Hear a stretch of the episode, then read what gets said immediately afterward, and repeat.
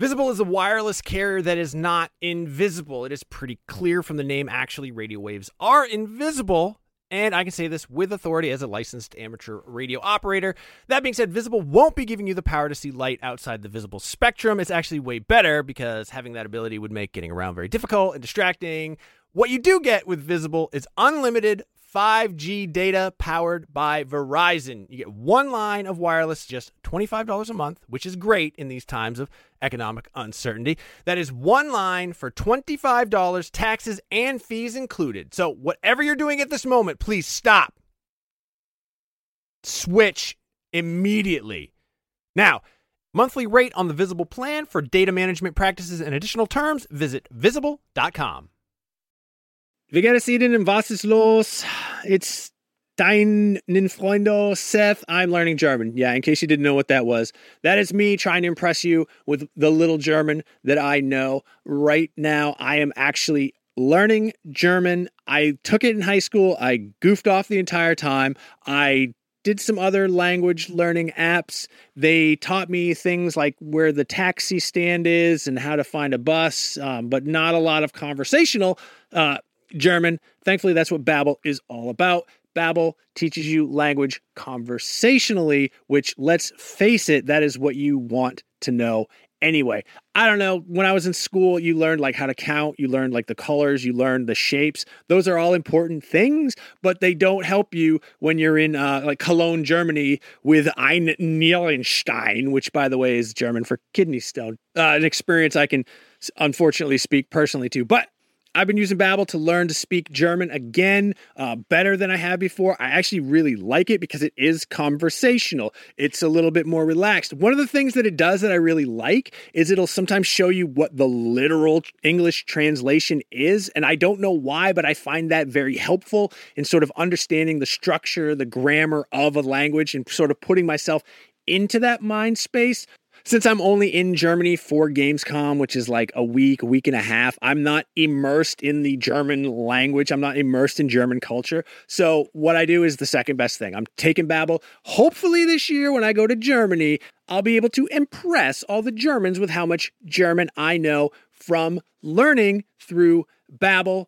The app has pronunciation recognition, so you'll be able to learn how to speak better with your accent, how to actually properly pronounce the words. That way you won't get made fun of by a, a group of older German men because you said apple strudel and not Apfelstrudel. Um, no, it's really cool. Uh, I'm going to say right now, there is a special limited time deal for our listeners. Right now, you can get up to sixty percent off your Babbel subscription, but only for our listeners, because you guys are the best ones, by the way, at babbel.com slash realm.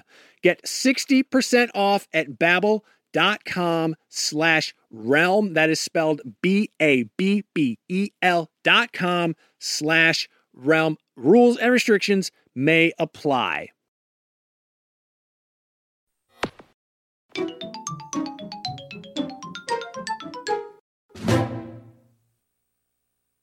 Namaste, Super Ninfrendos. What is going on? It is episode six hundred ten of Nintendo Voice Chat. I am your host, Seth Macy, joined today by Per Schneider.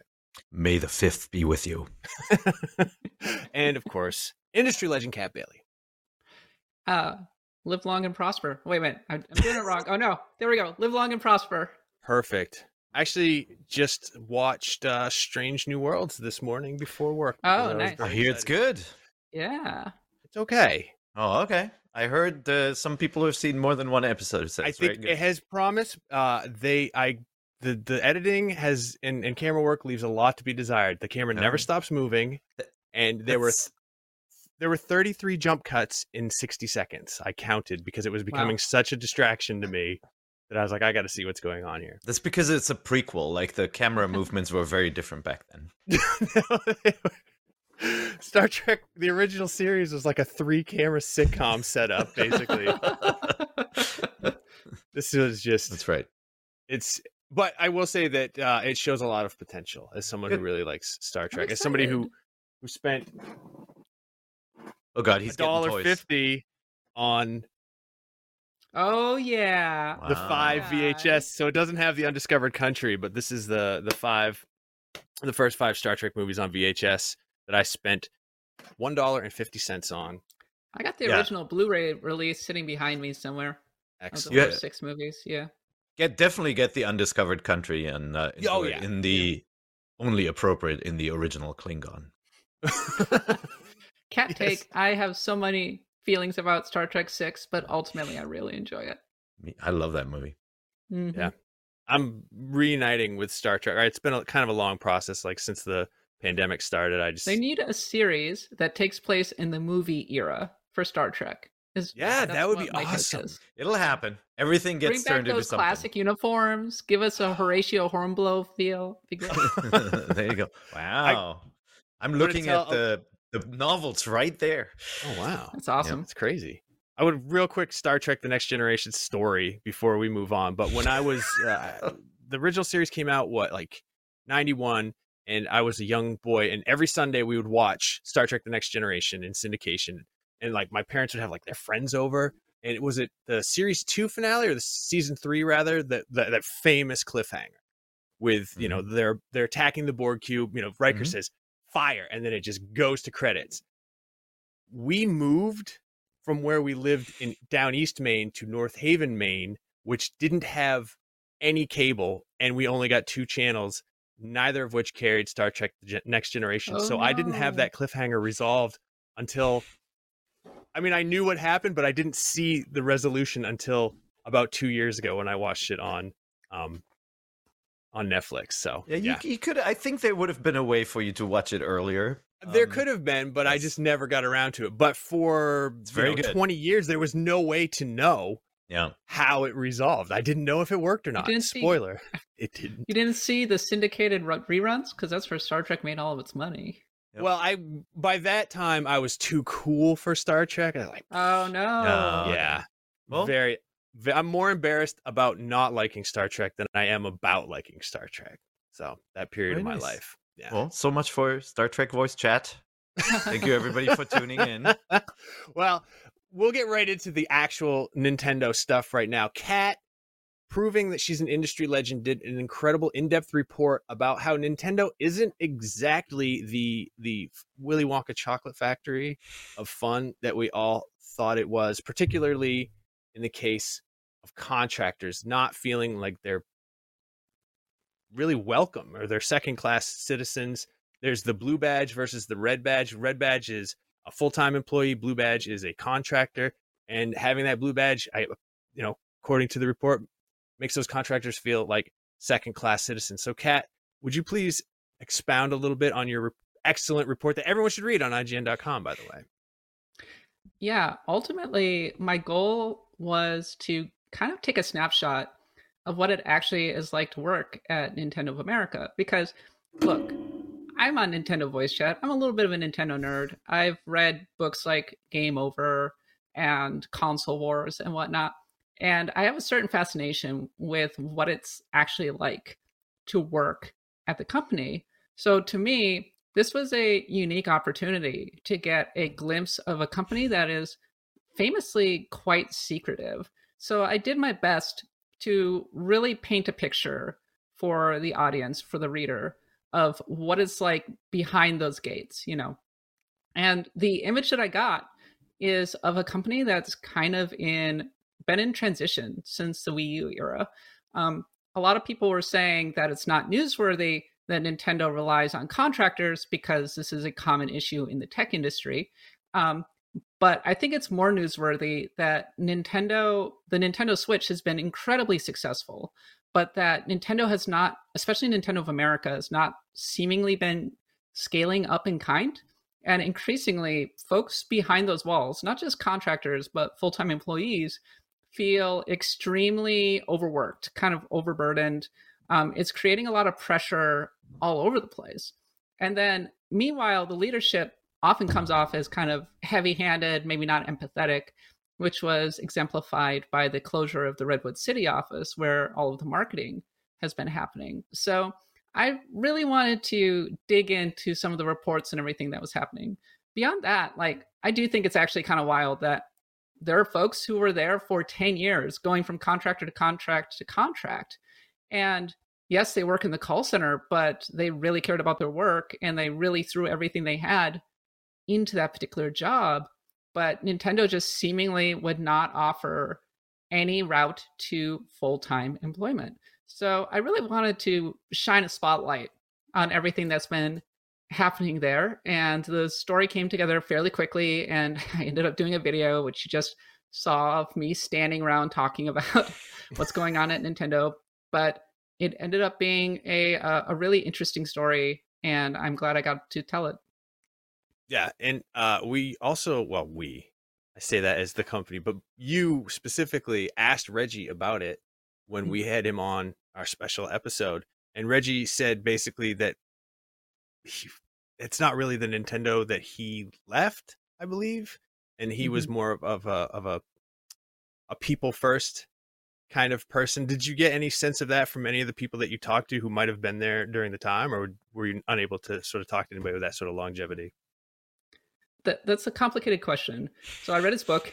I, we got mm-hmm. to interview him and everything. Um, the impression that I've always gotten is that Reggie will, was kind of the, the barrier in some ways between the Japanese side, N C L, and N O A, and that he was willing to go to bat for the folks who wanted to do things over at N O A and make things happen. And that once he went away, like, things maybe changed a bit. Having said that, um, all due respect to Reggie Fils-Aimé, but he is he's a marketing executive at the end of the day. And his book was definitely positioning himself in the best possible light. Uh, a lot of, of people I talked to said that the changes were starting to happen, especially in twenty fifteen, which was the kind of the nadir of the Wii U era. And that was very firmly when Reggie was still N O A president. So um, while he said categorically, no, this did not happen on my watch, and this is the response that I definitely expect from him, um, it does seem like it did happen on his watch a little bit. Mm. Yeah. Um, did Nintendo ever get back to you with a statement? No, I sent questions um, several days before the story went live, and Uh, checked on things like what is their uh, policy around, for example, absent being absent, because one of the things that people talked about was how strict Nintendo could be about attendance and that kind of thing, especially if you're a contractor. And um, ultimately, Nintendo did not respond. They have not sent me any um, messages. So, wow. Labor laws are tricky. I don't think they will. Mm-mm. You know, I don't I don't think they want to put anything out there, especially with contractors. I mean, first of all, things differ between state and state in the in the United States. And then if you have international offices, obviously, you know, Japan's very, very different. The U K is very, very different.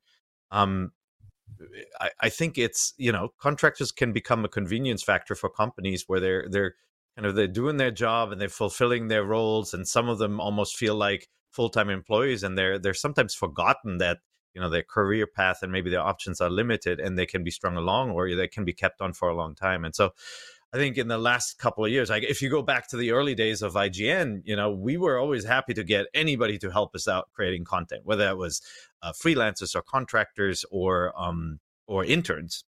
Back then, we offered unpaid internships. That's something that, you know, with the when when we were acquired by Ziff Davis, so after the Fox days, something we immediately stopped because, you know, they're There are laws that have something to say about that, but it also felt like um, the spirit of an internship is to teach somebody someone. And like if you use it, if you basically, it felt more like you're getting help to create your website than um, you know, actually training people. And so I think a lot has changed, certainly in the last fifteen years, not just in the games industry, but also in media.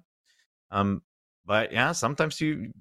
You know, I, I think companies get, get used to things just kind of functioning and seeming okay on the surface, and forget that there are, there are tiers, and there's, you know, you need to provide feedback and career growth paths. And that's not to say, you know, there some in, in the old days you used to make the distinction that full-time employees got full benefits and contractors don't. That that's not the case anymore, right? There are services and um and and stat- statuses where contractors get that that sort of um those sort of perks as well. But like there are definite big differences between how a company can treat a contractor or a full-time employee, from like, you know, down to is it appropriate for a contractor to have a you know, have any sort of staff designation, be listed in a masthead in a publication, or have an email address like a full-time employee. All of these things are very complicated and differ from state to state. Yeah. And the thing with uh, N O A is, yes, contractors do get healthcare, but that healthcare only really covers medication. It doesn't mm. cover hospitalization.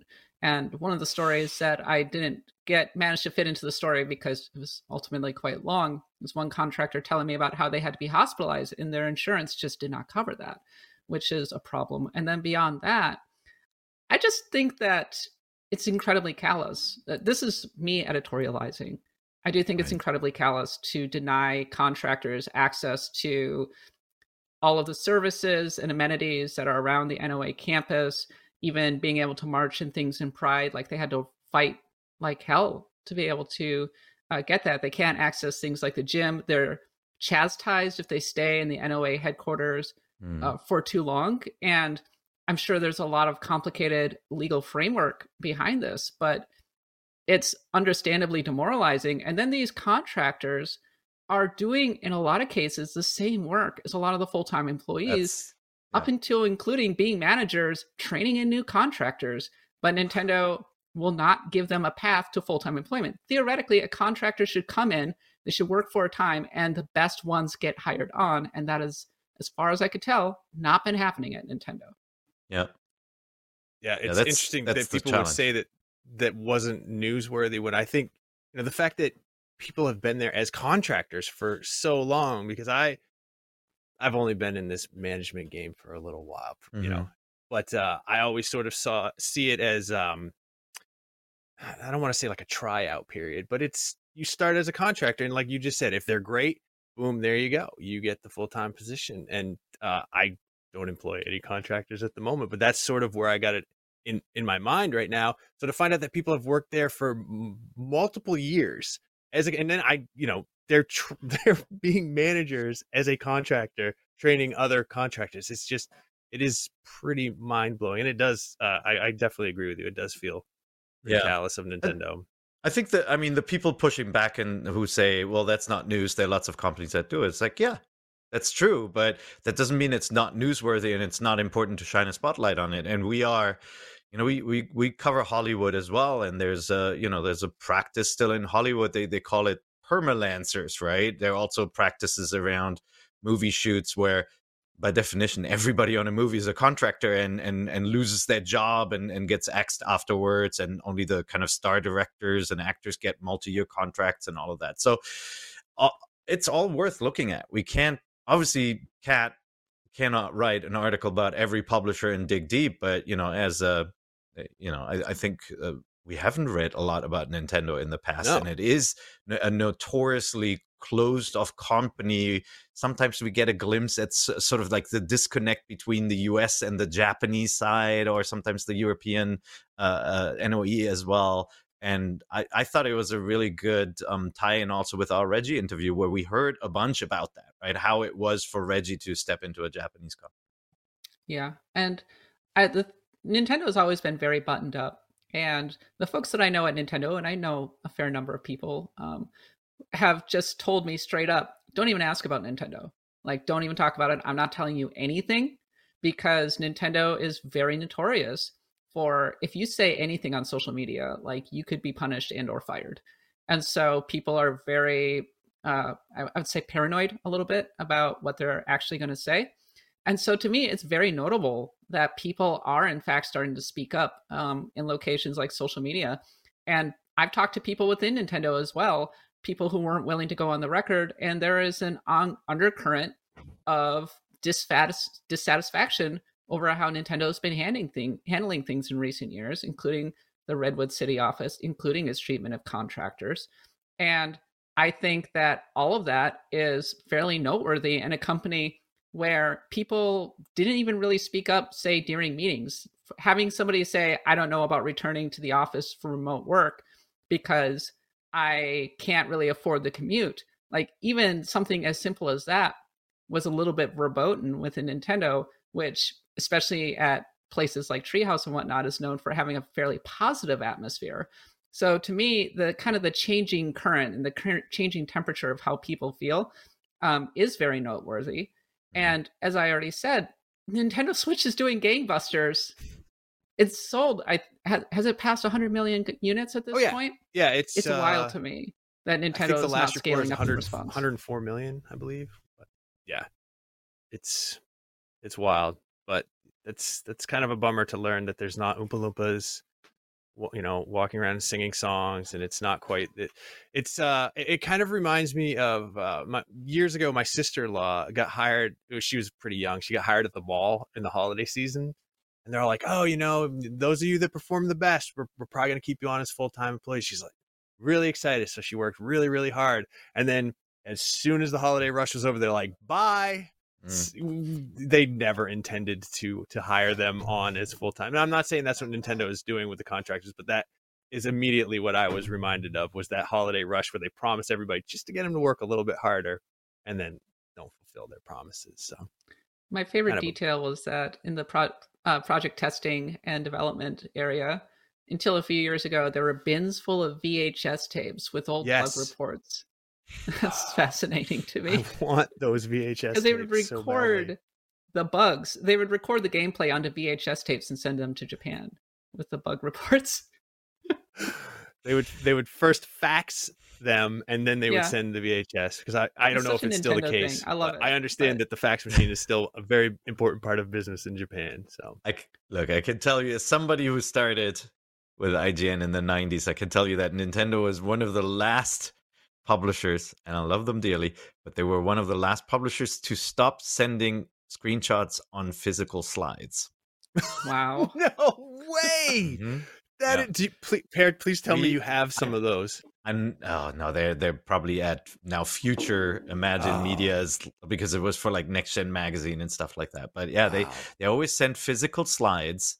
Um and it was uh where some of the other It, it was difficult to capture screenshots being a Nintendo editor, I can tell you that. that I remember so when I started, amazing. They still had the Wii and the uh, three D S bolted to a desk. Oh, when they re- still do that. When I reviewed Super Mario, when I reviewed one of those Super Mario games on the three D S, I had to sit in the office on a three D S that was literally chained to the desk as I played through the entire game. Wow. It still happens. This year, I decided I actually wanted to like follow hockey a little bit more than just the most casual of casuals. So I subscribed to a service that streams all of the N H L to your television. Uh, the Boston Bruins home opener, I went to watch it, and boom, blackout restrictions apply, which I thought was kind of ridiculous because I'm still two hundred miles away from Boston, but whatever. Had I had NordVPN, that wouldn't have been a problem. I would have just gone in, changed my settings to another geographic area, and boom, I could have been watching all the Boston Bruins home games like it was nothing at all. So now I have NordVPN, and I can watch the home games of my local teams streaming without being frustrated. It's the same thing with like Netflix. It has all these complicated licensing rules, which from one country to another don't really make sense. So something you could watch on South Korean Netflix, you won't be able to watch on the United States Netflix unless NordVPN, boom, switch to South Korea, and you're watching whatever Korean drama that you want. I highly recommend you do that. I haven't done it myself, but people seem to enjoy them, and who am I to try to bring down people's enjoyment? Uh, NordVPN, more than just entertainment and sports availability, it's going to protect you, especially when you're traveling, when you're using public Wi-Fi. People are trying to get in there. They're creeping on you. Bad actors, people trying to steal your password, your bank account details. Who knows what the government's doing these days? I can't keep track. They're all over the damn place. NordVPN, it's going to protect you. It's going to protect up to six devices, because I know you have at least that many devices in front of you right now that can hook up to the internet. Boom. Fastest V P N in the world. You're not going to get any buffering. You're not going to get any lagging. Uh, it's going to stop your I S P from bandwidth throttling, which they do. That's kind of sneaky, especially how much you're paying those guys. There's threat protection to protect you from viruses and malicious malware and whatever else. Uh, um, unsavory actors are out there. If you want to get the best discount off your NordVPN plan, go to nordvpn.com slash Nintendo VC. That's nordvpn.com slash Nintendo VC. Victor Charlie. Uh, that link is also going to give you four extra months on the two-year plan. There is no risk with Nord's thirty-day money-back guarantee. That's nice of them, and I appreciate that. Contained herein are the heresies of Radolf Buntwein, erstwhile monk-turned-traveling medical investigator.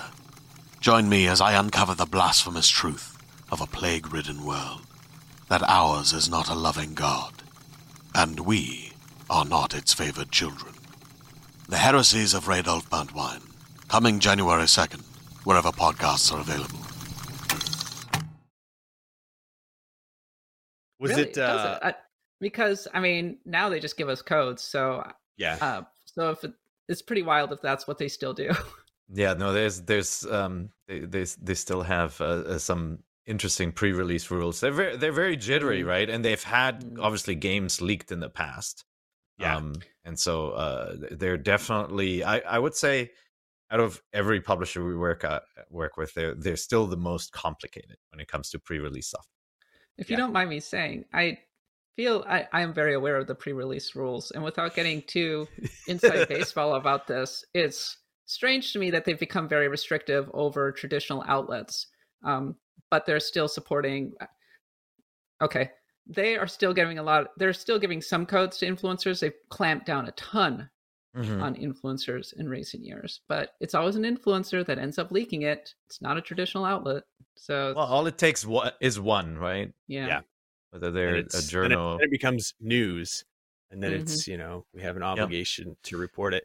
One of the weirdest things, and Nintendo's not the only one that does this, just but there will be details of an embargo that you can't talk about even after the game is out, just like strange random little things. And I always thought that was weird, like don't mention level five, yeah the new enemy that appears until three days after the release at nine a.m. Pacific time. It's like, oh, it's so odd, very specific. Complicated rules. Yes. Mm-hmm. Pretty arcane, but whatever. I I like to navigate those arcane rules. And know, it comes straight heart, from the top. It comes right yeah. from Japan. Yeah. It's Kat, what do you hope comes out of your report? Do you think that this is shaking things up inside of Nintendo? I think that Nintendo is aware of the conversations that are happening. Um, the day that I published my report, actually, Nintendo Uh, sent employees this card saying basically, welcome back to the office. We really appreciate you, with some balloons and whatnot. Um, I talk about it a little bit in the article. So I think that they're kind of going, hey, employees, we think you're great. And I received a lot of messages after that article going up, um, especially from contractors saying, hey, thank you so much for shining a light on this. You know, it's been a, it's been a big, bad issue for several years now. Like all of this is true. And I really hope that it catches Nintendo's attention and they have to like really start thinking about it. So I, I think that's my main hope. Yeah. And I hope that anyone who's listening who hasn't read the article reads the article, because it is, it is excellent. And it just, it's like, it's makes me as someone who works at I G N in a completely different, it just is like proud to work here and oh, see these you. like great, this great reporting, like the whole news team team has been doing. It's just, I mean, it's a prestige thing. It lifts. I mean, I'm look at this shirt that I'm wearing. I don't know prestige. I'll, ex- I'll explain the shirt, shirt later. It's great. I didn't oh, thank you. I, I, this is coming in a, in a later segment where I explain my shirt. But oh, okay, oh. we uh, didn't know it was going to go from Cat's great piece to uh, the shirt. Well, yeah, no, like a perfect can't say enough about segue. We have Cat takes and Seth segues. Mm-hmm. Right. I actually missed my op, my great chance to do a segue because we're talking about. Was Breath of the Wild two spoiled? Kind oh. of. And we're not I'm not gonna give spoilers away, but basically it's it's a little bit convoluted, but there's an Italian voice actor, Pietro Ubaldi, who gave up some details of uh, his his job with uh, Breath of the Wild two doing the Italian voiceover. Gave up some pretty good uh, details, but not nothing that you could really easily hang your hat on. It's like you could speculate what it means, but uh, without spoiling it, somebody on Era spotted it and, and reported it out. Basically, this actor said he voices, I'm not going to tell you who, because mm-hmm. if you knew, it could give you clues as to the timeline of what this is. Um, it, some explanations as to maybe why the Master Sword looks all weird and messed up like that. why Link is in sort of a a Roman era tunic, as opposed to a more medieval. He plays European. Julius Caesar, so play- that there, the cat's out of the ba- bag now. It's actually it's been ancient Rome all along. Two tingle. Yes. No, but like I, you, Seth, and I read the piece, and I'm not someone who usually ventures into spoiler pieces, but like I, I, I gotta say, I love my Zelda games dearly. It's my favorite franchise of all time. But like the stories are never to a point where they're so eventful and so mysterious that I care so deeply about the plot details that I don't want to know anything. I figure, I, I don't know. I'm I'm sure there there are lots of people who say don't tell me anything, and so obviously we won't. But it's like, to me, it's like minor stuff.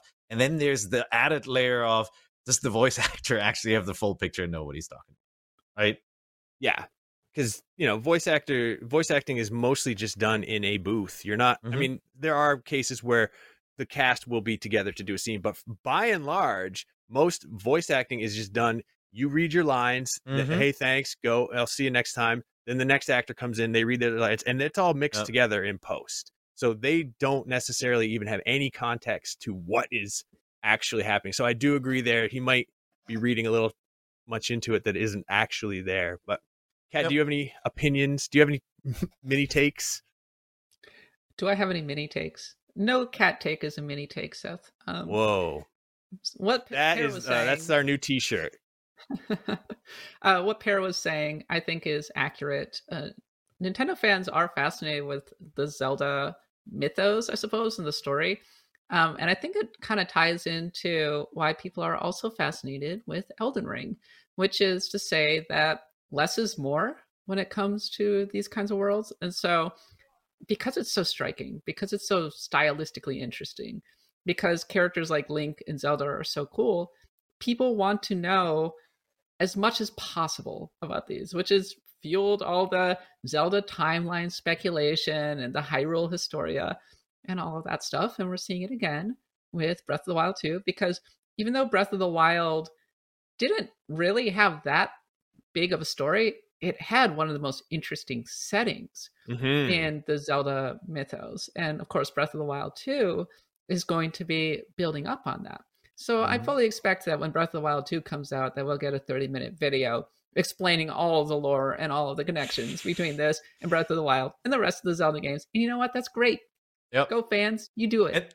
And, and then a game later, everything you thought you understood will be thrown over a heap again. You know, look at Hyrule Warriors and how that was supposed to impact the overall story, and that was a big deal. And then it goes record scratch, and it's all undone. And yeah. so, um. Yeah, that's why I, that's why I don't take the interconnected storyline of Zelda very seriously, but I also I also know that a lot of it is retconned, and the the Zelda games just weren't created as a coherent lore setup for many many years. I mean, for yeah. decades, until, you know, somebody worked very hard to put them all in order and figure out how it all fits together. And then obviously Nintendo started playing to that sort of setup yep. and and added in the gaps.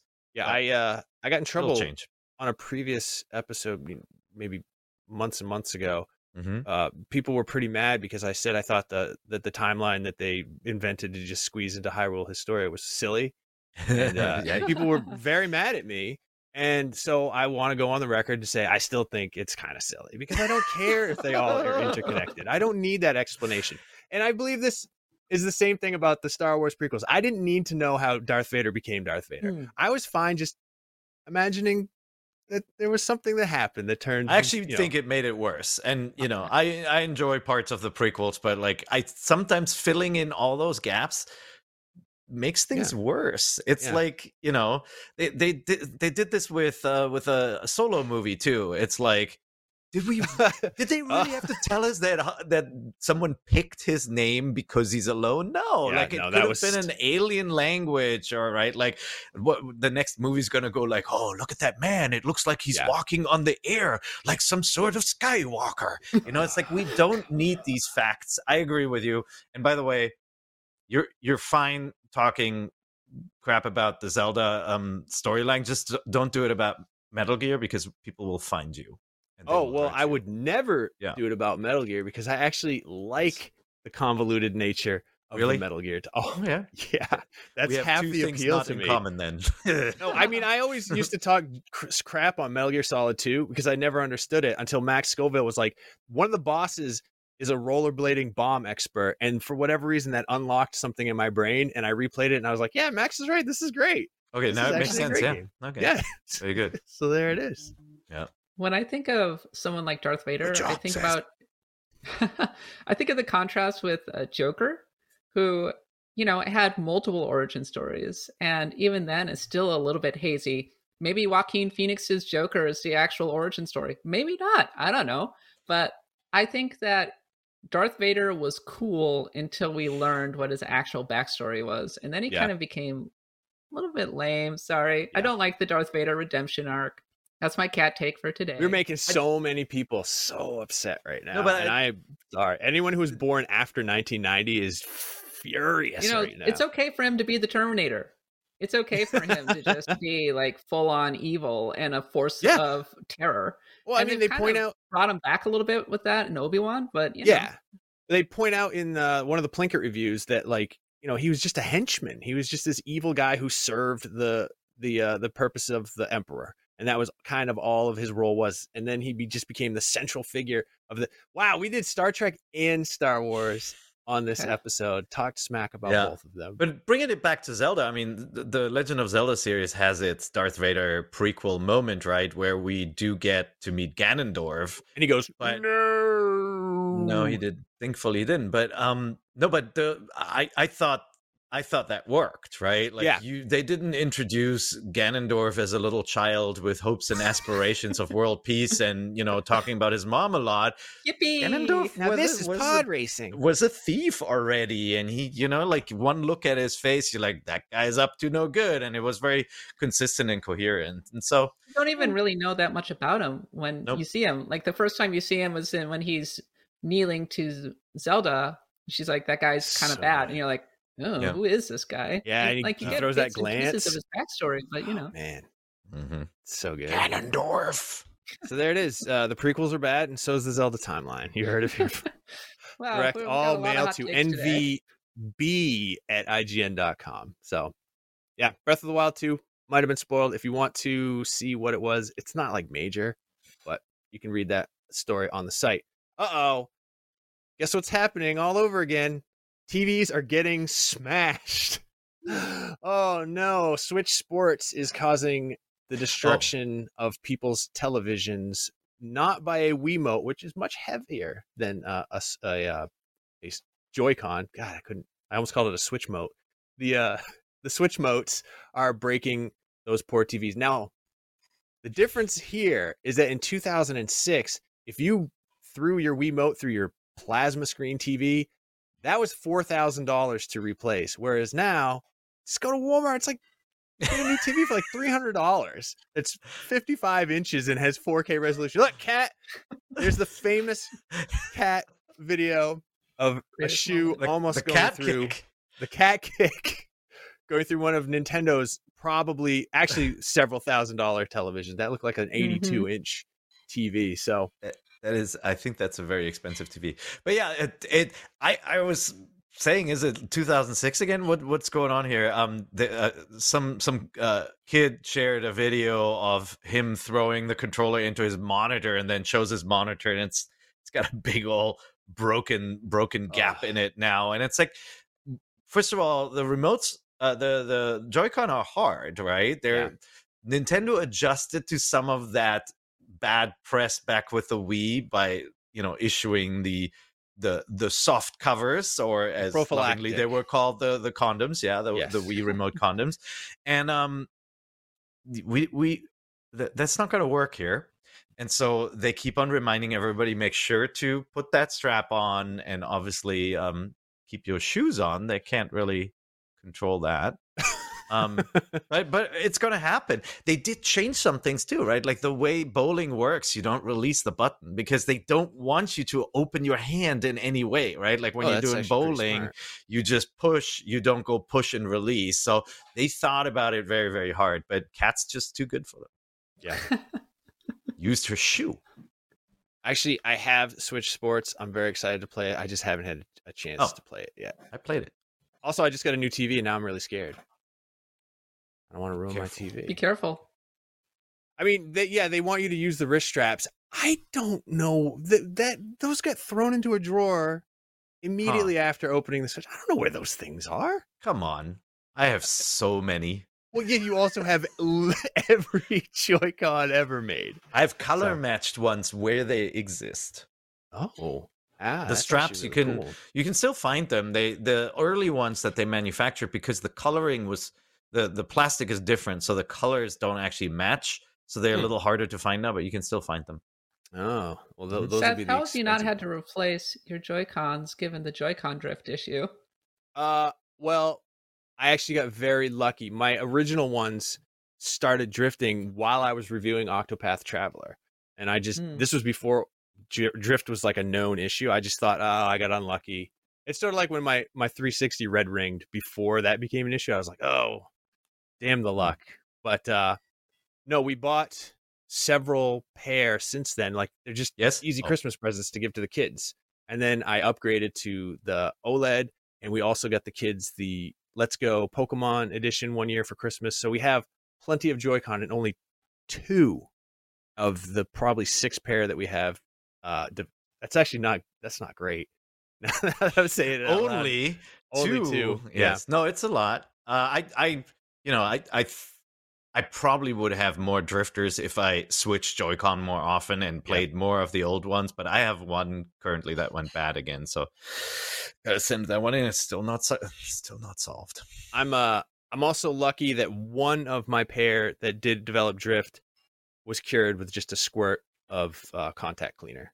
Good. So that, that one happens. Yes. Some, because sometimes the drift is caused by a hardware issue. Sometimes the drift is just caused by there's just gunk inside of there. Jamming up the works. Get a little contact cleaner at Home Depot. Psh, psh. Beautiful. Forget about it. You have to make that sound, otherwise it won't work. It's like a magic sound spell. Yeah. It's like when you have tongs and you have to click them together three times. That's right. So yeah, people's mm-hmm. people's T Vs are getting ruined. Don't ruin your T V, please. But if mm-hmm. you do, watch I G N Deals for all the best deals on new. Perfect commerce sets. Pitch. By the hey, way, when Walmart- you said. When you said T Vs are getting smashed again, I thought you were going to talk about a, an announcement of a new Smash T V game, but sadly... Oh, that would be awesome. Sadly, that didn't happen. No. Oh. That would be a great... I'd buy that for a dollar. Oh. Who Who uh, was that? That was so a Midway game, right? So we've now referenced RoboCop, Star Trek, Star Wars. It's the yeah. eighties here on I G N. We're, Nintendo we're going Voice really Chat. Old school. That's right. Oh, yeah. Oh, hold on. Somebody's Somebody's calling me on my phone right here. Oh, oh wow. nice. Oh, nice. Very good. Very good. See, this is why you yes. watch the video, so that you can see what Seth is, Seth's amazing old school phone with all of the in- internal workings revealed. Yeah. I wanted one of these more than anything else in the nineties and just never got one. So I found it at the thrift store for a dollar and I bought it, cleaned it up. And you can, you can actually get adapters to make it work with cell phone service. So I could just oh, have wow. it. So when my cell phone would ring, you just pop in a SIM card and it would ring on this. And I am. That I'm phone was like that. The old school Game Boy Color with the. Uh, the yeah, it's same color. Era when when, uh, you know, after the iMac came out and translucent plastic mm. was the thing in the nineties. So you got everything was translucent. The Game Boy Advance, the Nintendo sixty-four, yep. this phone. We had an iron that had translucent plastic parts on it. H P had one of the ugliest computers ever trying to uh, get on that iMac action. I had that iMac, the iMac D V, and I don't anymore, and I'm kicking myself. Hmm. Yeah, that was such a great little computer. I spent twenty-five hundred dollars on that computer. Oh my god! I have yep. the smoky, I have the smoky see-through N sixty-four still somewhere. Oh, I have the purple that was one. The best one. Yep. I don't. I like that orange one a whole heck. I was like oh, the yeah, spice cool. orange consoles. Yeah. yeah. Um, uh, bring that back. It is starting to come back, the, the translucent stuff, but yep. just bring it back for me personally. All right, let's talk about five things we learned from Reggie's book, which is out right now. Um, we have an interview with Reggie on the N B C feed. You can see it on the uh, I G N Games channel. In fact, here's a little clip. Well, the, the the the meme that I use the most currently on my Twitter feed is from uh, Fils-Aimé, right? That that video uh, that we did uh, as a pre-E three announcement. So Reggie as Fils-Aimé, taking off the dark glasses and shooting laser beams. That is that's my favorite. Uh, that's my favorite meme. Your your pin wearing strategies have also become very uh, famous, obviously, over, over the years, and people always read something into you wearing a pin. So even putting on an Earthbound pin would just spiral out of control and turn into all these rumors. And I would be I would be neglecting our our um our N V C fan group if I didn't ask Reggie, do you think Nintendo will ever release Mother three in English, or is that just a game we should? We should just walk away from. All right. That clip hopefully gave you a, a little taste and you want some more. So go check out that whole interview. It's really awesome. Reggie was amazing. Um, one of the things we learned, remember when the three D S came out, it was two hundred fifty dollars and nobody bought it? Guess who said we shouldn't do that? Mm-hmm. It was Reggie. Reggie wanted it to be one hundred ninety-nine dollars from the launch, and he fought pretty hard for it. And of course, we saw how time proved that he was correct. But Per, did you buy that launch? Were you were you an ambassador? Either one of you? Of course, of course, I bought it, and you know, I there's always this po- because I because I own all the consoles and play on so many different systems. I never I never get as cranky when there's not a lot of launch software, or you know, like I'm when you have to wait a little bit to get the fullest out of one of those machines. But it did seem it did seem pricey, you know, given the the tech that was in the box. Uh, and I was really happy with the ambassador program. And Reggie obviously talked about that a bit in our interview as well, and in, in, in the book. But like, I thought that was a really cool and unique thing to be able to have all those games for free on the system. Yeah, could you, ex- I guess for people who maybe weren't around for that era, could you explain a little bit what the ambassador program was? It was a make good where you basically got a bunch of uh, G B A games, right? Um, like n- Nintendo's best. I have to look up what the full list was, but basically Nintendo's best games for free. And you got this kind of ambassador section and status badge um, in, in your system. Um, and that's that was something that they never made available to people who didn't, uh, who weren't early adopters. So, you know, it was a it was a cool bonus. And if you have one of these old ambassador systems, you get something special. Yeah, Kat, so were you an ambassador? When GamePro shut down in two thousand eleven, I got the three D S, the launch three D S that they had used as a review unit. So I was eligible to be in the ambassador program, but I procrastinated and never signed up for it. And no. As a result, I did not get access oh. to ambassador games. And now I'm like, whatever. But at the time I was so mad. I'm like, what have I done? Could have yeah. had Wario Land two for free. yeah. So here, yeah, here's the list of games. So they had the, the, there's the N E S games. So Mario Brothers, Metroid, Zelda, Zelda two Balloon Fight, Ice Climber, N E S Open Golf, Donkey Kong Junior, Yoshi, and Wrecking Crew. And then the G B A ones, Metroid Fusion. Wouldn't that be a nice one to have on your Switch there? Mario mm. versus da- Donkey Kong, Mario Kart Super Circuit, Yoshi's Island, WarioWare, Minish Cap, Fire Emblem Sacred Stones, Wario four, F-Zero Maximum Velocity, and Kirby and the Amazing Mirror. So actually really, really good games that you would want and want to have on your system. So it was a good make good. Um, and, you know, given for what Nintendo used to sell those games still in virtual console dollars back then, it was a really good value too. Yeah. Mm-hmm. Yeah, I was extremely jealous of my friend who had one at launch, and then I was very jealous because he got the ambassador program. I didn't get a three D S for quite a while because even then, one ninety-nine was a little, a little bit of a reach. For me, it got good when the three D S X L came out. Yeah. Oh, I love. I have I actually have the new three D S X L, which replaced uh, a regular three D S, and I love. I still have it. I can tell you, I mean, like the three D S had its moment in time, and it's kind of hard to replicate now. But when it first came out, I remember we did a we did a client lunch at E three where we invited all sorts of advertisers from outside of gaming, right? And the three we Nintendo actually um, gave us a bunch of three D S's to show off at that luncheon. And so, uh, and and uh, someone from Nintendo joined to explain the system. So it was this cool, cool kind of partner event. And I tell you, everybody was completely mesmerized by the three D S's A R stuff. Oh, when yeah. When they showed the kind of like how the three D visuals work with, you know, things moving around uh, and, and the, you know, kind of like the, the what was it, the, the kind of face stuff, the integration. Oh, yeah. um, everybody everybody thought it was the coolest thing. And I think everyone who left that lunch, and there were like one hundred people, they all, all bought a three D S after that. It was wow. so cool and different and convincing. To most people, it didn't matter that there weren't that many games at launch. Yeah. Uh, to return to the Reggie stuff. Um, yes. I don't doubt that he was stumping for a lower price point and then ultimately got overruled by Nintendo. But it does, with all due respect to Reggie, smack a little bit of him saying, if they had just listened to me, we could have avoided all of this horror. Uh, well, yeah, you're not getting the stories where, you know, he said, yeah. let's do this and it didn't work out. Right. And and that's mm-hmm. that's his prerogative to to focus on kind of like he's trying to teach a lesson with this book, too. And he goes constantly through the if you firmly believe you're right, you know, stick to your guns kind of um, story in there. But yeah, I'm sure. Well, I'm sure that brings us went went wrong where people thought they were right. Just look yeah. at the Wii U era. Right.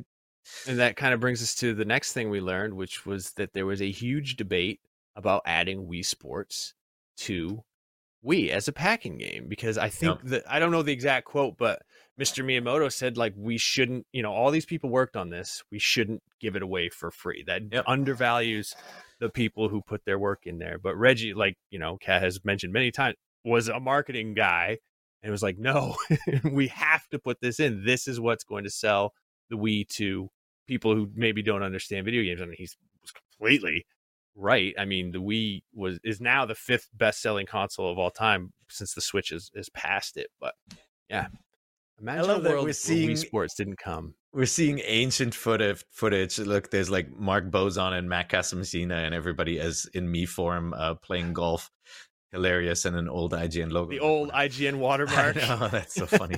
um no like I, obviously the pack-in strategy was was great, and as Reggie pointed out, um you know, Kat asked him some awesome questions in our interview. And N V C fans, if you haven't seen it, uh it's hosted on our main YouTube channel, youtube dot com slash I G N, uh, rather than the I G N Games one where the N V C episodes are, so please watch that.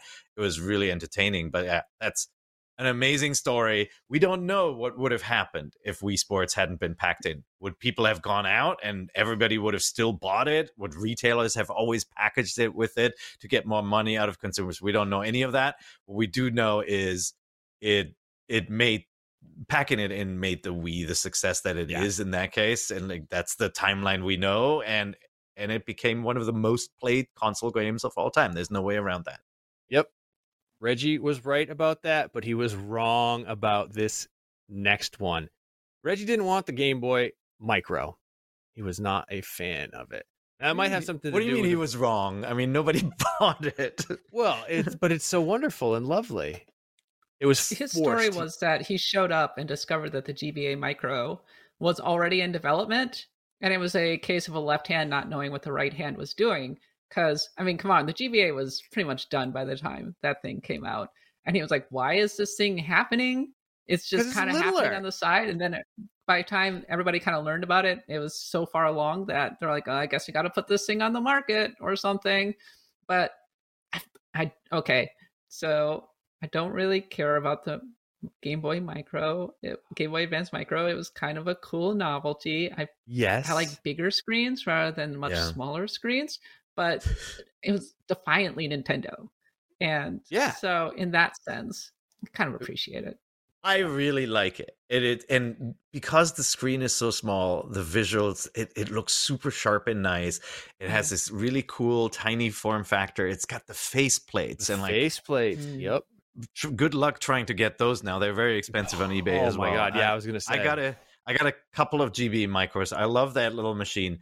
But the moment they announced the price point, we all knew it was going to tank. Like, I think I think in Japan, it could have been a cool little jacket pocket device. Um, you know, the, like this whole, there, there was a bit of a fad of micro devices and, you know, things that you're dangling from your cell phones. And nowadays, cell phones no longer have that little hook on the corner to let you dangle things from it. But I, I thought from that perspective, having a, a micro G B A was a good idea, but it wasn't small enough for that, and it certainly wasn't cheap enough to be a success. Yeah. Yeah. I think it's great. But, I wish I had and, bought one. And also, you know, I spent uh, a week with Reggie in the studio. The man has big hands, and like yes. I, I'm going, I'm going to tell you the Micro is tiny, and so for people with big hands, that machine is probably unplayable. A lot Reggie's of people think huge. Yeah, oh people God. think that that picture is um, Andre the Giant holding that beer can. It's actually Reggie. It's actually Reggie's oh, hand. I've only been in the presence of Reggie once, but I remember that he was like twice as tall as I was. yeah, I, I, I think you was, added some uh, some some feet there. I'm a tall guy, and Reggie was at two thousand eight E three twenty eighteen, and I was about five feet away from him, and I was like, "Whoa, that, that is." And he's not just he's not that he's tall. He's like he's hulking. He he looks like he could break anyone in half. He's he's a large man. Nice guy though. Uh, a little bit on the more sad side, he visited uh, Iwata in the hospital, which is culturally not something that coworkers in Japan actually do. And this sort of, uh, I want to say like the hack, but that sounds terrible. The the way he got around it was he said, well, I'm not visiting him as a coworker. I'm visiting him as a friend. And it was it was pretty touching. And you learn a lot about how close they were in this book, which, you know, I mean, everybody loved Iwata. So it's it's extra sad that way. But Uh, on a little bit weirder note, we also learned that Reggie called the Nintendo counselor's hotline for help in Link to the Past. And as someone who used to beg his parents to let him call, I understand what Reggie was going through, because it had to be a, a video game emergency for my parents to foot the bill for that long distance call, because that's how old I am. It wasn't a nine hundred number then. It was a, a, a Seattle long distance call. You were calling a Seattle area code, and some nice Nintendo game counselor would pick up and give you uh, sort of a vague answer as to uh, how to get around the problem. Or in the case of Star Tropics, since I rented it, they just told me the the frequency because I didn't have the. Was it on the box or was it? No, that was Metal Gear. It was in the um, instruction manual. So, yeah. Per, did you ever call the uh, the hotline? I didn't. Remember, I grew up in Germany too, so I, uh, I don't even know if we had that one. Somebody, I, somebody, tell me. Probably. My main memory of calling the hotline. Well, what you would do is you would call it, and you would have to be on hold for quite a while, and you would listen to Nintendo advertisements, which was even more mm. sneaky. So they're paying, they're billing you for being on that call, and they're giving you advertisements. And then finally, you get your thirty-second chat with the, the counselor. And at the time, I was playing my first ever Zelda, which was Link's Awakening, and I did not understand even the basic concepts of how to play Link's Awakening, like push the block to open the door, kill all the enemies in a room, and you get the key. So I'd be like, where the heck is the key? I don't know what to do. And then the game counselor patiently walked me through it. It was wow. very helpful. But my parents then looked at the phone bill and were like, what the heck is this? Because maybe I didn't tell them about that. Wow. I I remember... Cheap. In the you know in the early I G N days, um, I launched I G N guides. So I G N used to have an affiliate called GameFAQs. You know, they're part of Red Media now. Uh, so a, a, a partner site, but not owned by I G N. And there was one called GameSages, and GameSages was an affiliate, and we bought it. So that became I G N Cheats, and it became the foundation for our game help section. And so I launched I G N guides back in the nineties. Um, you know, doing bigger guides with laid out. Some of them are still there. Some of them are lost now.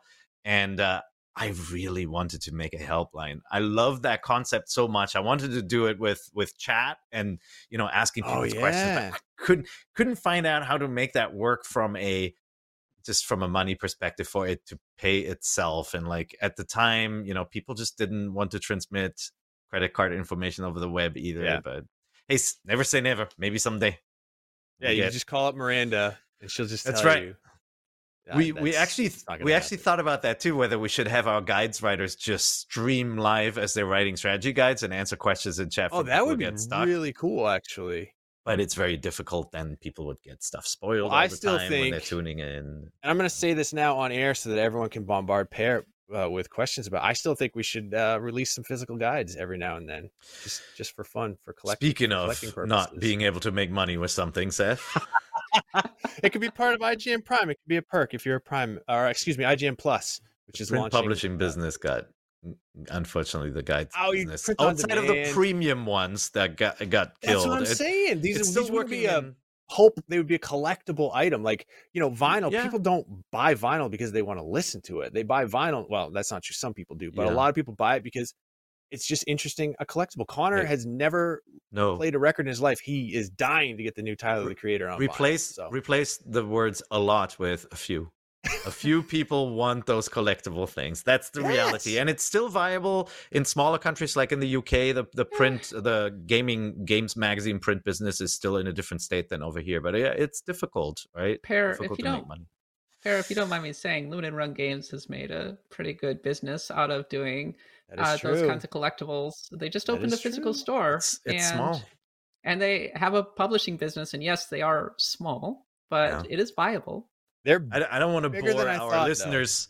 Though. I don't want to bore our listeners with uh, margins, but you know, we are our parent company likes to operate its businesses at near forty percent margin, and like any time you add any physical stuff to it, it's very difficult to make that happen. forty-one percent markup. Boom. This is why All right. I work okay, in the well, commerce department. Manufacturing things is very expensive. That's why so yes. many publishers love launching subscription services that they're making you subscribe to. Yep. Exactly. All right. Cat, you have a cat take this week, or another cat take, I should say. Um, yeah, I have a couple of cat takes, but Whoa. I'll start with the big one. Um, Let's hear it. Is it all right if I talk about the M C U for just a hot second? Yes. Wow. Yeah. Uh, are y'all don't spoil see... don't spoil Doctor Strange. I'm not, I'm not spoiling anything. Are y'all gonna go see Doctor Strange? Yes. I'll probably see it eventually, yeah. Uh, I just want to say that I loved Doctor Strange. It okay. was terrific. Um, I really enjoy media that has its own voice and its own style and its own tone, and this is such a Sam Raimi film. Oh, okay. So I loved WandaVision. WandaVision was great. And I love, and I've come to really like Wanda Maximoff as a character. She's a big part mm-hmm. of this movie. And oh. I, yeah, so like those two things just made me really, really, really enjoy it. I think it's going to be a little bit divisive, mm-hmm. ultimately, having seen it. Uh, I think there's going to be a lot of discussion about a lot of d- different things. I, I don't think it's quite what people are expecting, but uh, you should go read our review of Doctor Strange on the website. But yeah, no, I, I really, really enjoyed it. And here's my my cat take. I think that it is the best Marvel movie since Thor Ragnarok. Whoa. Okay. Yeah. I uh, I wow. saw Spider-Man No Way Home just recently. Yeah. I didn't really care for it. And I speak as somebody who really enjoyed Homecoming okay. because No Way Home had its moments, but also it was really long. And the back half especially was so focused on the lore nods and the Easter eggs and the banter between the three Spider-Men. And I kind of was got a little tired of it at a certain point. I was like, okay, yeah, yeah, you, all the fanboyish stuff. I Whereas, loved it. I well, it's, it's it. fun. It's so I'm not going to drag uh, lore nods. I like continuity nods too. But when you build an entire movie around it, like that's the soul of it. Eh. But so, I think so that... this is this is not it. This is like when I looked at it, and I, I really don't want to know anything about the story there, but like I thought it was going to be a lot of, because of the multiverse angle, it was going to be a lot of member berries and connections and all of that. But it's but it's great. It's not kludgy, it and it has some moments that made me go, "Wow, I can't believe they did that." So okay, oh, all right, yeah, okay. All right. Which I thought was pretty cool. All right. So I'm not going to say anything more about that. I just the thing that I like is. I do actually like the character arcs in the M C U. Like, I really liked what they did with Iron Man and Captain America and Thor, and to a lesser extent now Doctor Strange and Wanda. Like, I think that these are all fun and interesting characters. As I already said, Wanda has become probably my favorite current character in the M C U, and that's because she has an arc. She has an emotional mm. background that maybe goes beyond a lot of the usual motivations in a in a Marvel film. And so I think I care about that kind of stuff, the emotional resonance, a lot more than, say, you know, moving the timeline ahead or, right. uh, you know, the big Easter eggs and everything. So that's why it grabbed my me personally. Nice. I'm looking Sweet. forward well, to it. I'm really Thanks. excited. You said you had Thanks. more than one cat take, though. My my smaller cat take is go Minnesota Wild. Heck yeah. Oh. Hockey playoffs. Here we go. I don't know. What oh, I is. wore my Boston Celtics hat in support of my beloved Boston Celtics, who on this show I said probably weren't going to make it to the finals, and now are playing the Bucks. So, and won last time, Heck which yeah. I I don't know what any of those things are. It's uh, uh you take this Minnesota ball. The Wild are a you... good and fun N H L team. Okay. Yeah. So and the hockey. Boston Celtics are a legendary hockey. basketball game uh, team. All right. From uh, from Boston, Massachusetts. And okay, next yeah. time we'll talk uh, Formula One. Then I I would love to talk Formula yeah. One. I love I, mean, uh, I love auto right sports. Now, my soccer team, West Ham United, is playing Eintracht Frankfurt. So there's your German connection right there. Okay. All right. Yeah. Very good. Europa League semifinal. Come on. Sorry. You nerd. You yeah. nerds. You should do something less nerdy like video games. Well, that's a perfect segue. We'll talk oh. about the video games that we've been playing. But first, I want to talk about I G N playlists. If you missed a game, that's something that we get in the comments a lot, actually, is like, what was that game they were talking about? What, why did, why don't you say? Casey used to do it. She would say the name. And of course, I'm not as good of a host as Casey was when it comes to that, especially. But uh, if you did miss the game, we have I G N playlists that have a full list of every game on every show that we've talked about. And that includes, you know, Game Scoop, uh, Podcast Beyond, Podcast Unlocked, other shows that I don't haven't even launched yet. Um, and N V C. So if you want to go back and see what games we were talking about, there's a playlist. You can make your own playlist. You can and track games however you like. It's a really cool feature. It is live right now on the site. So please go check it out. Pear, what is on your playlist for this week? On my playlist. And by the way, yes, do do make yourself a playlist. It's just I G N dot com slash playlist. And what you can do private stuff where you just track the games that you're playing. And I want to call on our Nintendo fans, please, please um, do uh, do register some games as playing, because I'm looking at the top played games list, and Nintendo is very underrepresented with uh, Breath of the Wild is up there at number two, but Elden Ring number one, Horizon mm. Forbidden West, lots of people playing Zero Dawn still, Red Dead Redemption, God of War. So get get in there, mark some games as playing. You can do that from any article or just go to I G N dot com slash playlist and start adding some stuff to your playing list. That's I G N dot com slash playlist. I know we sound like an infomercial here, but uh, actually, I'm going to refer to my, my live playlist right now. Uh, so I, I talked a bunch about the games that I'm playing last week, so I'm not going to go back to like Far, Changing Tides. Um, you know, I finished uh, Dreadrock uh, last week already. I'm still playing Triangle Strategy and Unpacking, all that stuff. I'm not going to talk about that, but I am playing Nintendo Sports. You know, got that uh, uh, obviously before the weekend and started to play it. And even though we should have gone to bed, I stayed up till like two a.m. with my sons playing it in multiplayer. Oh. And um, yeah, it was, it was it was beautiful. My my wife being angry that we're making so much noise and trying to sleep, and we were goofing off. It was um, it's it's fun. It's just like it's like an old glove that fits, and you just start playing and you realize how cool the mechanics, especially in bowling, were.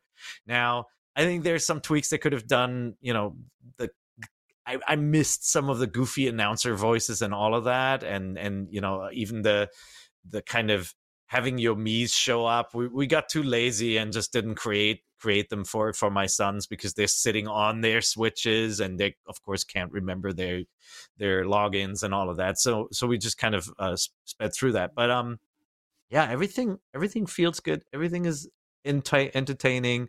They whacked each other with sticks a bunch and enjoyed right. that too, so it's a yeah it's a really good game. Excellent. Yeah, I'm, and then I'm excited to bust it out with the kids. I'm playing with this one. Ooh, oh let the record those... show I'm showing wait left is right right is wait, left. Are you playing yes. Arms? Let the uh, yeah, I have, I have an ARMS uh, amiibo here, and that's because Min Min finally came out and shipped, and thanks to Noel for helping me catch one, because it was difficult to get a pre-order in. Yeah, they now you can walk into some stores and find uh, Min Min. Okay, and justice for Min Min. You can have little battles between your characters. Link, Link, Ramen, Ramen, the baby, the baby, the baby, the baby, Ramen. You can do all sorts of fun stuff with your uh, with your amiibo, because Macho Madness, yeah. There really isn't a lot of use for Min Min, because no, no. there haven't been a ton of games with amiibo support lately. And by the way, speaking of I G N playlist, I made a list of all games that support amiibo. Maybe oh, I'll wow. share that sometime. Yeah, that's awesome. Do you want to see that? Sweet. Mm-hmm. Kat, what have you been up to? Please don't judge me. I'm no. not. No, never.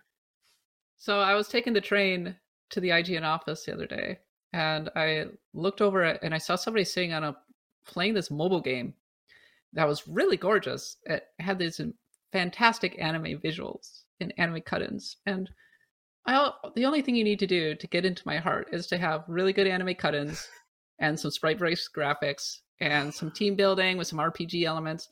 And that's how I got hooked on a game called Epic Seven, which is a gacha game. Okay. Free to play, clicking on all of the things, getting all the characters. It's pure anime nonsense, but it's really pretty pure anime nonsense. And so that has become what I've been hooked on, because frankly, I was super head down all week, uh, burning the midnight oil, getting this Nintendo uh, article up. So I haven't really had time to play anything, but with this uh, this mobile game, I was able to hit auto and let it play itself. Wow. On my iPad while I worked. Yeah, that's where I am. That's how it's, far I've fallen, y'all. It's tough to not judge you right now. I have to. I'm say. yeah. I'm, judged. I'm, I'm not judging. This is a judgment-free zone. This oh, is, thank if you, you're watching Jesse, the video, this is why you're the best. Yeah, you're. If you're watching the video, I can see. I can see why this is appealing, because it's, it's kind pretty. of appealing to me. Oh my god, it but, looks so good. Yeah, I can. That's Epic Seven. Epic Seven game. Okay. Yeah. I gotta. I gotta make sure to add that to the I G N playlist. It's by Smilegate, yeah. the people who did Lost uh-huh. Ark. Oh, okay. Um, okay. So yeah, they're pretty good actually. Nice. Well, I said I was going to explain why I'm wearing this this shirt right here, and it's because it's not really what I've been playing. I'll get to that, but I went and saw Weird Al Yankovic in concert, and Heck I spent yeah. a horrific mm. amount of money on this shirt that is just full of references to U H F. Like, there's the wait, left is right. There's the Twinkie dog. Um, there's checkered vans. There's an accordion. There's his little hamster. There's you know Weird Al himself is popping out in a few places on this shirt. I when I bought the shirt, I asked the, the guy at the merch table, I was like, does that, you know, run a little large or a little small? And he goes, well, it, it runs a little large. So I sized down. I got a large. The large in this shirt is about a two X L, because this is the biggest shirt that I own right now. And like I said, I spent a lot of money. If you've ever been to a concert, you know, merch is the sweetest plum, and they charge a lot of money for that. But the week before, actually, right after last week's N V C, my wife and I drove down to Portland, Maine, to the Merrill Auditorium, and we saw Steve-O's Bucket List Tour. And that was, man, I, there's a picture of me with Steve-O after the show. And I don't want to say like I, because like Steve-O was like, dude, you're cool. It was because I paid for the V I P tickets and you get to meet him. Ah. But the best nice. thing was, I was like, oh my God, I have five seconds with Steve-O. He's like getting ready to take the selfie. And I was like, oh dude, just like you, I started in big, Big Brother skateboarding too. And he's like, really? And I was like, oh my God, Steve is Steve was asking me a question. He's like, what did you write? I said, it was a C D review. He says, what was the C D? And I was like, oh my God, Steve-O asked me another question. I was like, I don't remember, because they were arbitrary. And, uh, and I said, uh, it was just like a story about how I went to school with Stephen King's son. He's like, who set that up? Was it Dave Carney? And I was like, oh my God, Steve-O just asked me three questions in a row. I just had a conversation a with Steve-O. Now. It was a real conversation. And he's like, yeah, that guy's cool. And I was like, yeah, he is. Say hi to him for me. And then I walked away and I was like, why did I say that at the end? Like, Steve-O's going to go back to the former editor of a magazine that's been defunct for twenty years and be like, hey, I met this dude on the road. He says hi. So, wow. yeah, that was my... uh My concert story. I, I think Steve-O will tell all his grandchildren about you. I'm sure he will. Yeah, yeah I'm yeah. sure he was. That's that lovely. Was, it was really cool. And uh, Steve-O, the show, if if it's coming to your town, uh, it was not what I expected at all. It was stuff that YouTube, M T V, and Paramount would have flat out rejected for just being too disgusting and, and uh, borderline pornographic. So okay. All right. Yeah. You brought a lot the kids of naked. Then? No, no. It was eighteen and over. Oh, okay. And uh, when the show tickets went on sale, Connor was not eighteen yet. Okay. So, and as far as games I've been playing, I uh, I got a copy of F A Q Xanadu. I know it's technically it's F A Xanadu because it's the Famicom version of Xanadu, but I love that game. I don't know why the controls are terrible. It has the worst jump in any game ever, but I love it so much, and I've been playing through it. On my second C R T, because I rescued another C R T this weekend, and I'm starting to, just like Steve-O and his uh, wife are starting an animal sanctuary, I am starting a C R T sanctuary, and I'm going to just surround Aww. myself with them. That's so nice. And eventually, this wall back here is going to be nothing but C R Ts. And it's going to uh, be like RoboCop. Yes. Oh Yay. man, I that's one of the movies that I'm hoping to get on V H S, but I haven't got it. There's F A Q Xanadu on uh, on the screen right now. If you've never played it. probably don't. But if you did play it and you liked it back in the day, try it again. It's still it's still pretty fun. I'm I'm a big fan of it. So that's what we've been playing. Very cool. Let's hit question block real quick. Dan Rockwood asked, because yesterday was Star Wars Day, or excuse me, Bo Hartwig asks, what's your favorite Star Wars game on a Nintendo platform? And I'm going to say it. I really loved Shadows of the Empire on N sixty-four. It was like the second N sixty-four game we had. I know it's not great, but the parts that were great were really, really great. Unfortunately, the parts that were bad were so, so bad that it just evened out into a very mediocre game. But you didn't have to play those mediocre parts. You could just play the really fun parts, like the Hoth battle or the uh, the race through the, uh, the canyon. That the name no. is escaping me. And uh, I, yeah, so Shadows of the Empire was my favorite. My favorite Nintendo game, because I never honestly. played any of the Rogue Squadron games. So, yeah, I would pick Rogue Leader for sure on the on the GameCube. You know, I I thought that was the first game where the visual fi- fidelity was representing Star Wars in a way where I felt like you were you were playing the movie. Like the Death Star attack just looked so damn cool in the trench run. Uh, love that game. I love the Rogue Squadron. Um, you know, just the Rogue Squadron series in general. Uh, but it was, I kind of had to decide like. On the, I really liked Super Star Wars, those games on the Super N E S as well, even though there was a bunch of nonsense in them. You know, Super Star Wars, you were fighting a bunch of scorpions you'd never seen on Tatooine and all of that. And like falling off that damn sand crawler for the fiftieth time was not fun. Fighting the sandworm. Uh, yeah, it, sandworm. It, it had all these it had all these warts. And I think that's a look at that giant uh, womp rat there. We had never seen a womp rat before Super Star Wars. Yep. Um, but you when you womp um, rat. Specifically, huh? A mutant womp rat. Mutant one, because that's well, that's the big one. The small one is next to you. They're they're just gremlins.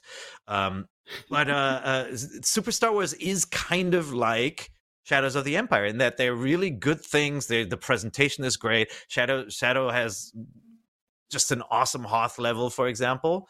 Um, but those games don't hold up as well anymore. And I think yeah, Rogue no. Leader still still holds up. As okay. do the TIE Fighter games, by the way. Yeah, they do. Uh, mm-hmm. Cat. What about you? I'll start by saying something nice about Shadows of the Empire. I loved the Hoth it's a level. Game. It was amazing. And it was because of that Hoth level that we got Rogue Leader. But also, I think the cool thing about Shadows of the Empire was that this is the height of when Star Wars was in the middle of its mixed media thing. And the Shadows of the Empire, of course, was the introduction of a whole new Star Wars story in the middle of the original trilogy. Because at the time, we didn't have any of the prequels. And the thing yeah. that I thought was really cool was getting a console Star Wars game that had kind of an epic sweep to it. And so, um, and of course, when it came out, it was a real looker on the Nintendo sixty-four. That thing yeah. probably sold a lot of N sixty-fours. But and I, the story was canon until you yeah know, they until it wasn't. I, yeah, until it, it wasn't. It may be borderline canon because I believe the the the Midnight Sun. I can't remember what the Shizor's organization. Uh, I believe has been mentioned at least once, but I also thought that Super Empire Strikes Back was super dope. Um, I remember reading the Nintendo Power that well, had the cover for Super Empire Strikes Back, and they had the the frames, the still frames of the lightsaber battles between Luke and Darth Vader. I'm like, mm. that looks so cool. Like it looked so realistic, right? Uh, I, I loved how they were able to bring that into Uh, the Super Nintendo. So those games were were definitely lookers, and I love that they expanded on the bounty hunters as well. But yeah. I'm with Pear. My favorite Star Wars game on a Nintendo console is definitely Rogue Leader. That game was gorgeous at the time, like one of the best looking games on the GameCube. It was a showstopper at launch, yeah. and they got that thing together really quickly. Like they built a demo extremely quickly, and it was showing how easy it was to develop for the GameCube. And it had an incredible trench run scene. One of the best trench run scenes in any Star Wars game, in my yeah. opinion. And then the full game, there were so many secrets to unlock. You got to play with so many different kinds of Star Wars ships. Um, and they had like really clever missions. It's still fun to play today. It still looks really good, honestly. Oh, wow. I would kill for a remaster on Nintendo Switch. And I know that uh, one of our listeners has been saying, hey, Aspire go ahead and remaster these games. And you know what? I would buy it in a hot second. Let's do it. Yeah. Yeah, me too. And by the way, like uh, if it, there, there, the Easter eggs in the game were really cool. Uh, Factor Five, who created the Rogue Squadron games and, and Rogue Leader, uh, one of their staff members had this old Buick. And so they kept on putting that Buick as a hidden thing into the game. So if you've never seen it, you can unlock and fly an old hoopty Buick oh, man. Rogue Leader. Real Buick action. Mm-hmm. Love it. Uh, we have real quick. We have one more. Mike Kurtzer asks, are you going to answer two questions again this week? And the answer is yes.